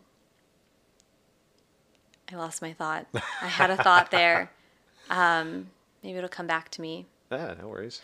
Well, first, going back to the travel part, we're yeah. obviously up against the times. Yes. And so we'll just keep an eye. We've got all these countries we want to go visit. That's Mexico wasn't supposed to just be Mexico. Okay. Mexico was the first stop. And we were going to go farther we south? Were, yeah. We were going to then bus into Belize and, okay. you know, and just continue all the way down to Costa Rica and then fly back to the United States. Yeah. And we ended up staying in Mexico the whole time um, because of travel restrictions and whatnot. So, so we have all these countries that are still on our list. And yeah. people now, though, because... One one of the neat things about Tulum is it is a hub, and so people from all over the world like gather, and so now we do have connections literally all over the world, mm. which is great. Um, yeah, I love that. Yeah, I really, you know, that thought, whatever thought that was, blinked me, but yeah, they have tons to do that sometimes. Eh, yeah. yeah. um, so we'll be yeah we'll be getting on the road, and nice. Just going from there, right on. Seeing what pops up. I remember what it was ah, because me. we were talking about like kind of the fear of maybe not doing the exploration around money. Mm. The other thing that came up for me in Mexico was I was so caught up in what I thought I was supposed to be doing that I was missing what was right in front of me. And so I'm really committed to this next part of exploration to to embody where I'm at in the moment, like the beauty the beauty that this country provides us, right, yeah. you know, that's free. And, um, and to see how that connection back to nature and, you know, Mother Gaia or Pachamama, to let that move through my veins in a way that I feel like I only tapped into in Mexico because I was still corporate Lauren, kind of like reared her pretty beautiful face yeah. a couple times, uh-huh, right? Uh-huh. A couple more times than I would have wanted. All part of the experience, though. It is. I learned a lot. And I get to take what I learned and move forward with it. Yeah. Yeah. And uh, thank you for, for circling back, because that actually brought me back to a point that I wanted to make about your uh, your productivity comment you made earlier. And I can't remember who said it, but I, I was listening to some guy talk not too recently. And, uh, and he said, um, you know, why don't we stop trying to judge our days on how productive we are and start looking at how present we've been, mm-hmm. you know, and that totally shifted my head, you know, because I do, I'm such a list oriented person. And when I get up, I make a list and I knock that shit out. Right. Yeah. And if at the end of my day, I still have items left on my list, I'm like, well, fuck, what was I doing all day? Like, yeah, yeah there were thirty things on that list. There's still five left. What were those five things I couldn't get done? Yeah. You know, but it's like, hey dude, you knocked out twenty-five things. And not only that, but you like you felt good about the things as you crossed them off. So remember that feeling. Yeah. Right. Not this this post. You're now Bloom done. Now. Doom. Exactly. Now that, that the dopamine is now released because yeah. you're now not trekking those things off. So you're not getting that serotonin rush. Also, you know, you're back to more more neutral state of mind. And now you're regretting these things that you didn't do, but you don't remember the excitement that you did, that you had when you accomplished those things. Yeah. Right. Live in those moments mm. of accomplishment. Right. Love that. Yeah. Be present. There's another quote that goes right off of that is time enjoyed wasted is not wasted time. Mm-hmm. And mm-hmm. boy, do I not know how to live that. And I am trying. and, and it did. It got to the point where I had to ask my partner for permission. Please just, I need to give me permission to not do anything today as mm. because I couldn't give it to myself. Okay. And so I had, I had to ask for support. And, you know, so you know, I don't have to give you, pre- you can do whatever you want. I know I can do whatever I want, but just tell me I don't have to do anything. And it was, that was the manicness that was happening in how uncomfortable it was to just be okay being. Yeah. Literally, it was so uncomfortable for me. And then eventually I started to give my own self permission. And that's when some of the most beautiful things would happen is when I, I chucked the to-do list and maybe I slept an hour longer so then I could go take on the day with yeah. a hop, skip, and a jump in my step. Right. Yeah. Yeah. That's one of the things that, that I, that I romanticize about with, um, doing something like you've done, right? Where, where I can go and, and take my, my, my rituals out the window and my wake up time and my morning meditation, all these things that I really, I am, I really do appreciate all these rituals that I have. Mm-hmm. But I also feel like they're they're holding me back at times because I put so much weight into them as being my rituals. So getting to the point to where like when I'm on vacation, I don't set my alarm clock, you know, and so having that kind of mentality of like, I'm going to go somewhere where I don't have a set time to get up. I don't have a set time to go to bed. I don't have clients that I have to see on these times and these days or these tasks that I have to accomplish. And I use the word have to as right. my own definition of, right. you know, my own productivity. I'm choosing to do all these things. I'm choosing to put all these, these things into my life. But whenever I go and I'm on vacation or I'm in the, and I take myself out of that, I'm choosing to not address those things anymore. I'm choosing not to be a part of that ritual. And, and there's a freedom to that, that although the rituals are comforting, there's also a comfort to not having those and that freedom of, you know, I don't know what's going to happen today. I don't yeah. know who I'm going to meet. I don't know who I'm going to talk to. I don't even know if I'm going to understand the language they're going to talk to me in. Yep. Right? Fucking challenge accepted. Let's figure this out. Challenge accepted. Yeah. And let's, like, I mean, let's riff on that for a second, right? Like challenge accepted. I mean, we can literally create our reality however we want to. Yeah. It just challenge accepted. Like today I'm going to, you know, wake up and, and do this and manifest this and t- tomorrow, whatever. And it's... However, we need to package it up so that we can accomplish it and feel the good feelings, you know, and the peaceful feelings, like do that. Mm-hmm. Whatever you need it to look like. And and it's going to be individual for you. It's going to look different for you than it did for me. Definitely different for my partner. And that was something that we had to work through. Like my package of I want this to feel good is different than his package. Right. I like to sit and be quiet in the morning.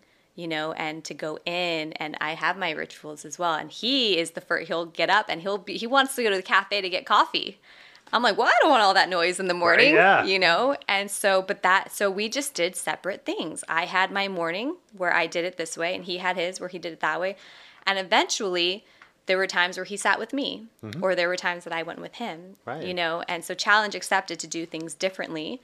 Challenge accepted to accept myself exactly where I'm at in this moment and do it how I feel like I need to do it right now to mm-hmm. be at peace. Like just, I, I just love that challenge accept. Like it's like a big check mark in the middle of my solar plexus. Totally. Right.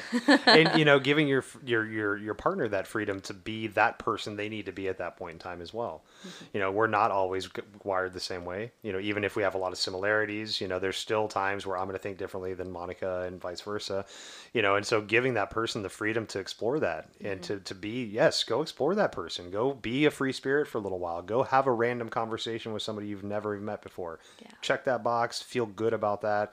I'm going to be over here chilling, reading a book. Yeah. And just be as happy as you are, right? It's totally okay. And that, you know, that that I think circumvents a lot of codependency that a lot of couples end up in without really realizing it. You know, we feel forced sometimes to do what our partner is doing just because we want to be with them, which is great. Mm-hmm. But if you're agonizing over the thing that you're choosing to do just because you're wanting to make somebody happy, you're giving them a false reason of why you're there. They're having a false understanding of why you're there.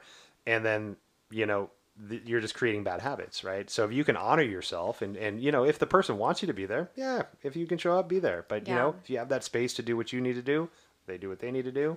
You're creating those habits that you need to make yourself the person that you you feel feel proud of being. And then when you come together, you're like, magic fucking happens. Magic happens. You know? Yeah. I, it's, oh, to be able to be your own person, but be complimented by another and to compliment another, I think is where that beautiful balance and the beautiful magic happens. Yeah. You know, there obviously there's times where ego comes in and I'm like, oh, well, here's my list and how do you match up to it? Because I want you to do all these things to make me happy. Right. So now you're responsible for my happiness. That's completely unfair yeah. to that person uh-huh.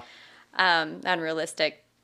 But we, um, just in my specific partnership, we have we have enjoyed trying each other's different ways.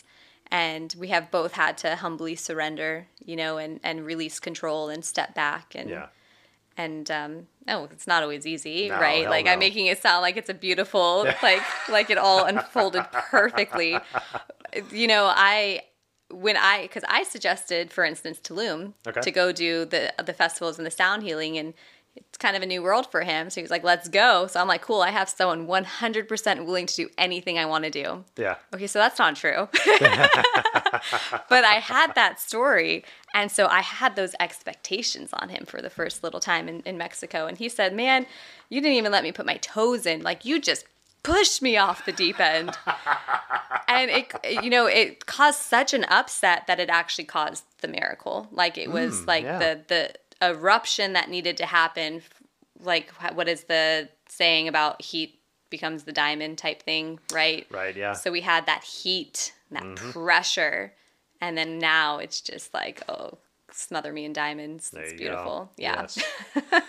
I think it's a, a Bell Hooks quote, but um, she said that, um, uh, you know, finding the perfect, finding your spouse, uh, You, you're not looking for somebody to complete you. You're looking for somebody to hold space so you complete yourself. Mm-hmm. You know, and I, I it's, it's such a beautiful thing to know that there's somebody that can hold that space and accept you for who you are, for what you are, for knowing that you might not be in a place where you're proud of, but you're working through it. And I'm going to hold that space while you journey. Yeah. That is, that's so comforting, you know, because, you know, for somebody like, uh, you know, yourself is just a lot of self work and myself, you know, when we entered into our relationships we're in, we're very different then than we are now because we've done so much work between then and now. Exactly. It's like I constantly have to check back in with Monica and be like, do you still love me? Because I'm very different. I have than changed. I, I've changed vastly, right? Yes. Yeah. Uh, you know, and so like you have checking back in, you know, like, hey, yeah. th- well, first, thank you for holding that space so I can, I can journey to be a better, in my opinion, a better human being.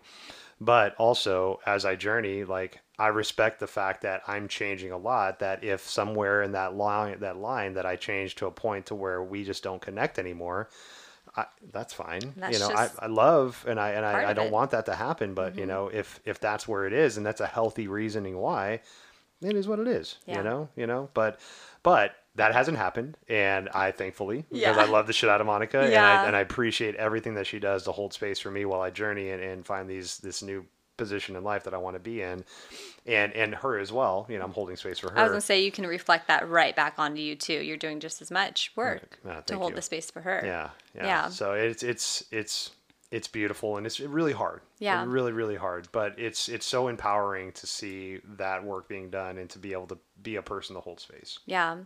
Some of my moments where it was just the, where it just, the, the fireworks really was when I could take off my glasses of how I thought it was supposed to be or what it is I wanted to see. And I got to just see him in his experience for something that was brand new to him. And it was like, the innocence, mm. the innocence around it. And it was just, and then it just, the love, like the, I couldn't even contain it. Like it just was like pouring out of my body.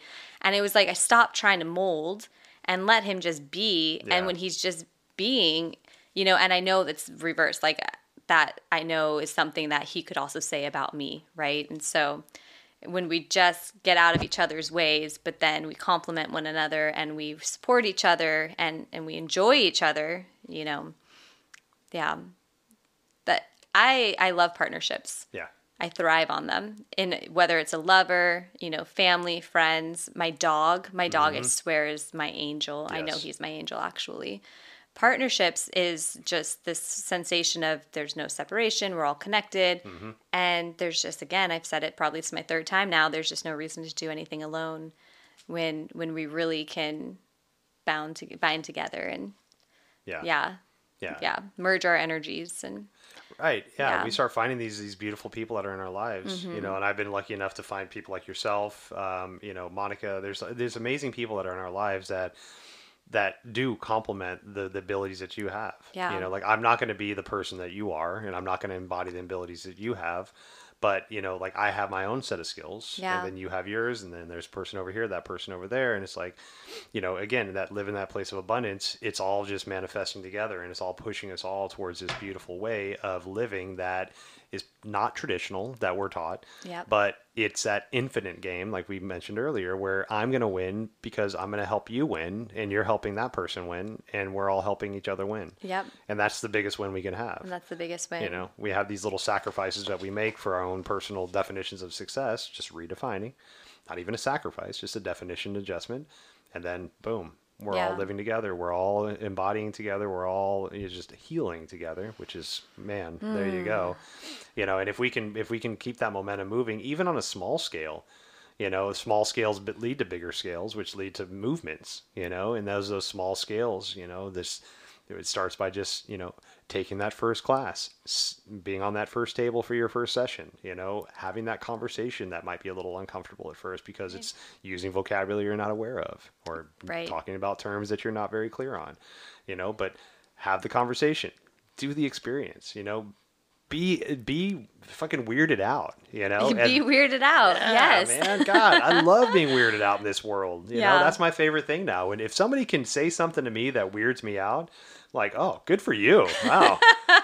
You're, you've, like, thank you for that. Yeah, it's been a while. All right. Yeah. You know? But yeah, take us, you know, t- let's let's explore that shit, you know? Let's yeah. explore it.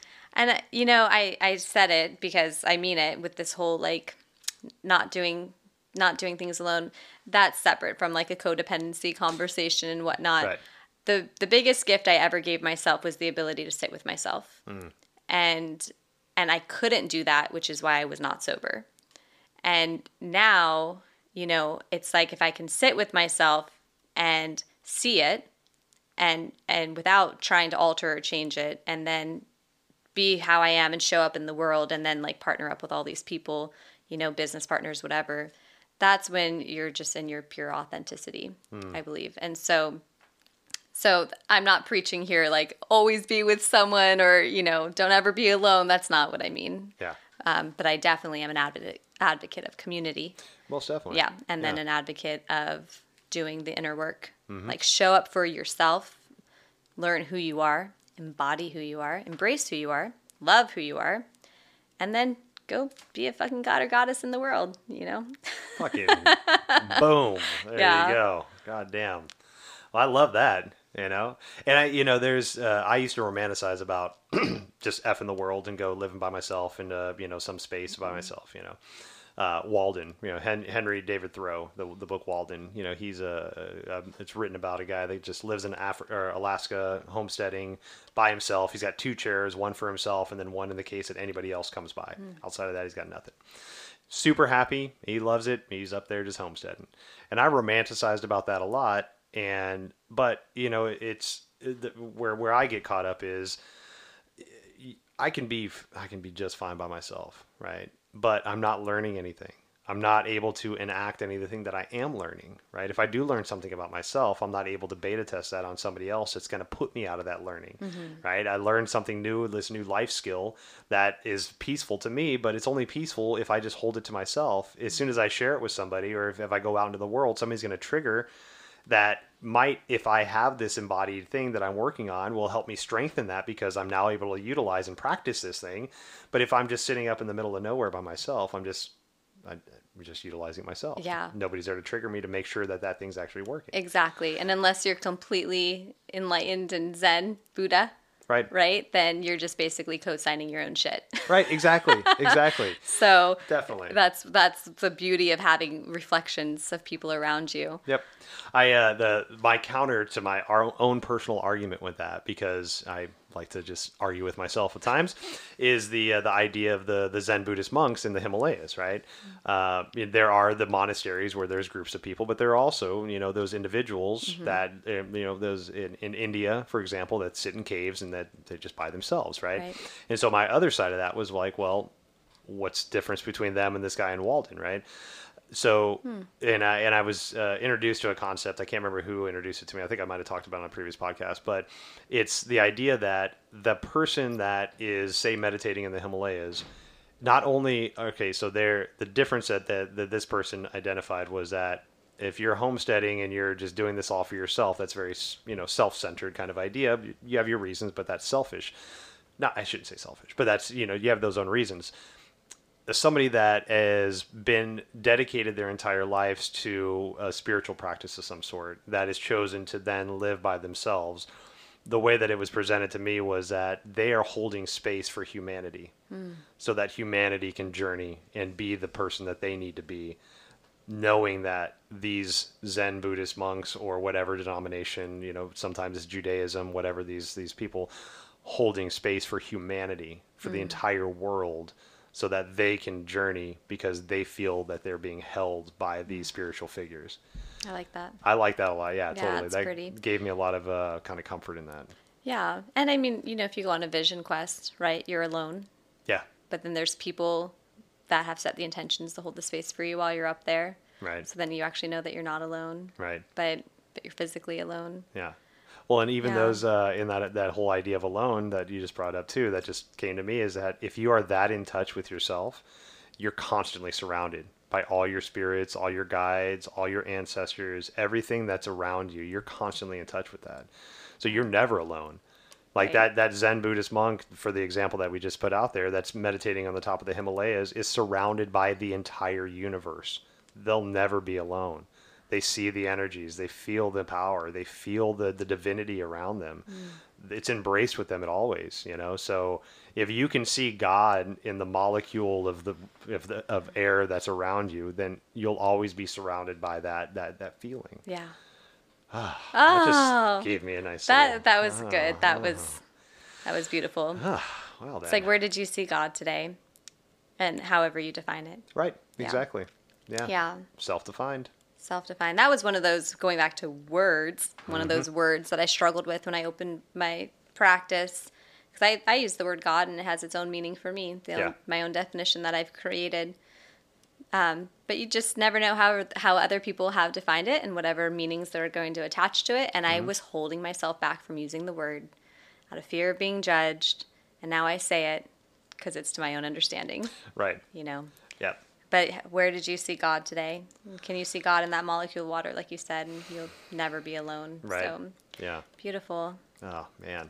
Well, girl, I could talk to you for hours. I know. Man. God damn. I could actually, I was just thinking about where I could riff off this whole God thing. I'm like, yeah. oh, but, but respecting yes. of times. Yeah. Um, I, uh, is there any parting thoughts you want to leave us with? Anything that uh, you're working towards, working on, places we can find you? You know, some parting thoughts would be... Um, just gratitude.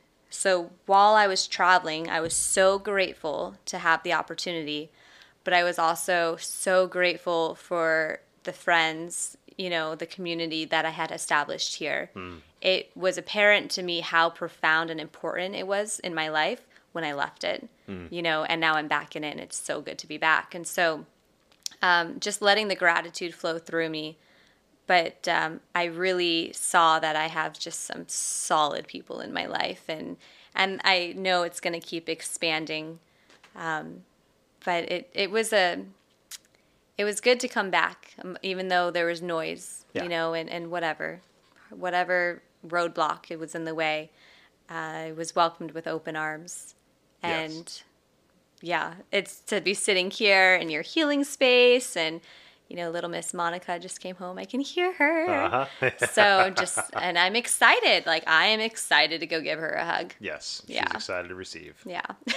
Well, anything I can do while you're here, let me know. Uh, and if you need to reach out to Lauren, I'm going to put all her contact info on our show notes.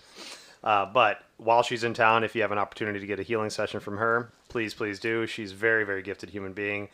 And uh, once we get that uh, that healing center you're talking about established, I can't wait to just, just be a part of that in some kind of way. Uh, we'll probably have you back on and talk about that stuff. So, uh, Lauren Acton, thank you so much, love. It's been a pleasure catching up. Thank you, Adam. All so right. good to be here. We'll see you next time.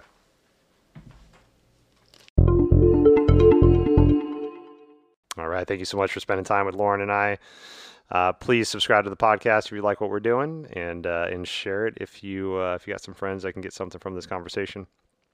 Build a community, keep it growing. Uh, love you and thank you for all the support. Uh, obeisance and love to you all. We'll see you next time.